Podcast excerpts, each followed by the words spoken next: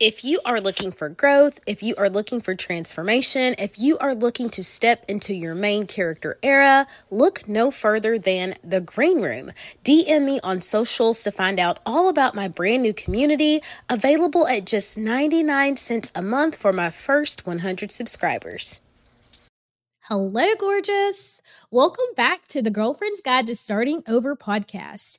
If you don't know, I'm your host, Kayla, and I am so excited that you have made it back to my platform. So, today's episode is a little bit different than most episodes because typically I share a success story, some personal growth tips, or lessons that I have learned in overcoming obstacles. But today, I'm going to share with you in a really vulnerable way uh, my most recent failure uh, an instance in corporate where they didn't pick me.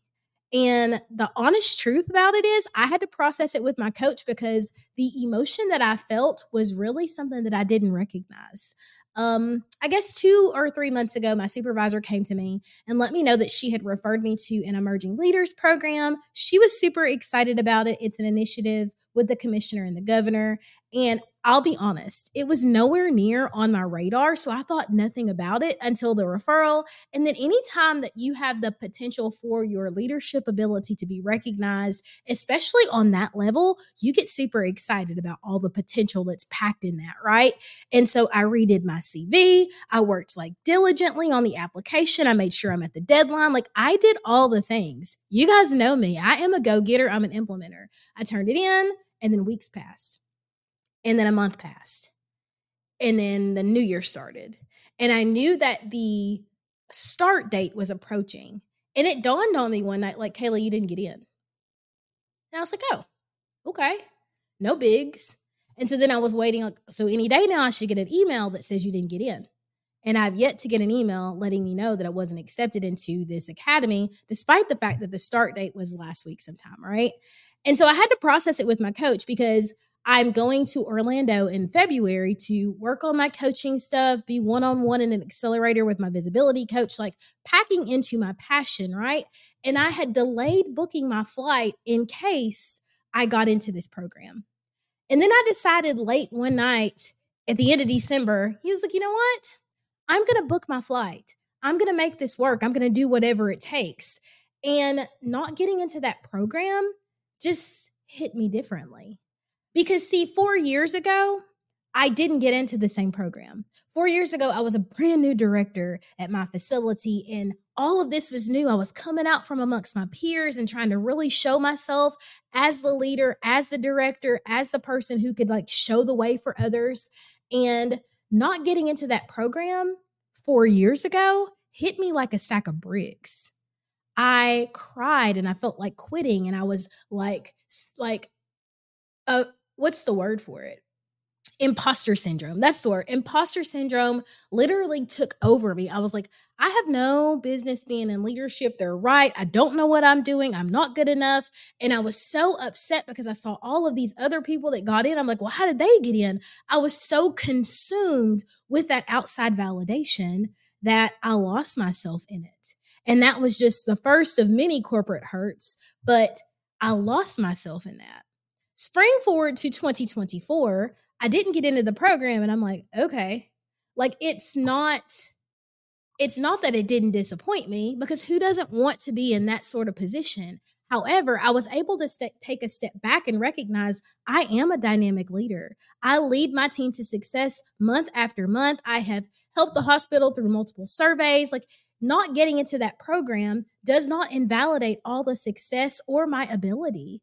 I no longer rely on the validation from outside people to let me know what I'm capable of or what I'm good enough for.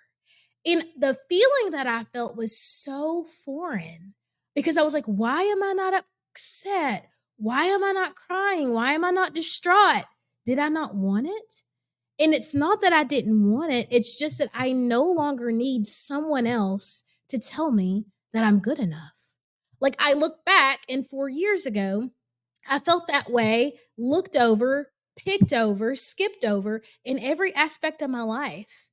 Like I was in a long term relationship with a boyfriend. I was like, why don't you want to pick me as a wife? I was in, you know, a tumultuous situation with my parents. And I'm like, why can't you pick me over this drama? And with my ex husband, it was constantly like, why, for once, can't, why can't you think about my feelings in, in regard to this, you know, the turmoil of co parenting, right?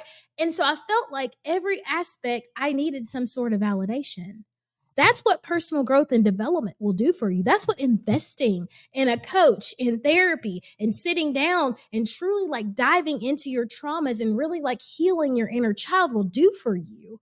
And I just, I say this to say that so many times we don't recognize just how much we are growing. We get to stand in our personal power. Whenever you start to set boundaries with someone, whenever you start to change, whenever you start to decide, you know what, no more, I'm not going back and forth with someone, whenever you just decide that you're going to do this for you because you want differently for you, it changes the game.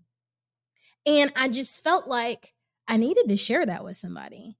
Like, the same situation happened to me four years apart, but my reaction is completely different. Completely different. I'm able to step back and say, you know, Kayla, you started this coaching business so you could be your own boss. You started this coaching business because you recognized that the corporate space was not the only place to thrive. You wanted to touch more lives. You wanted to change more people. You wanted to serve and support the world. And you can't do that simply behind your desk.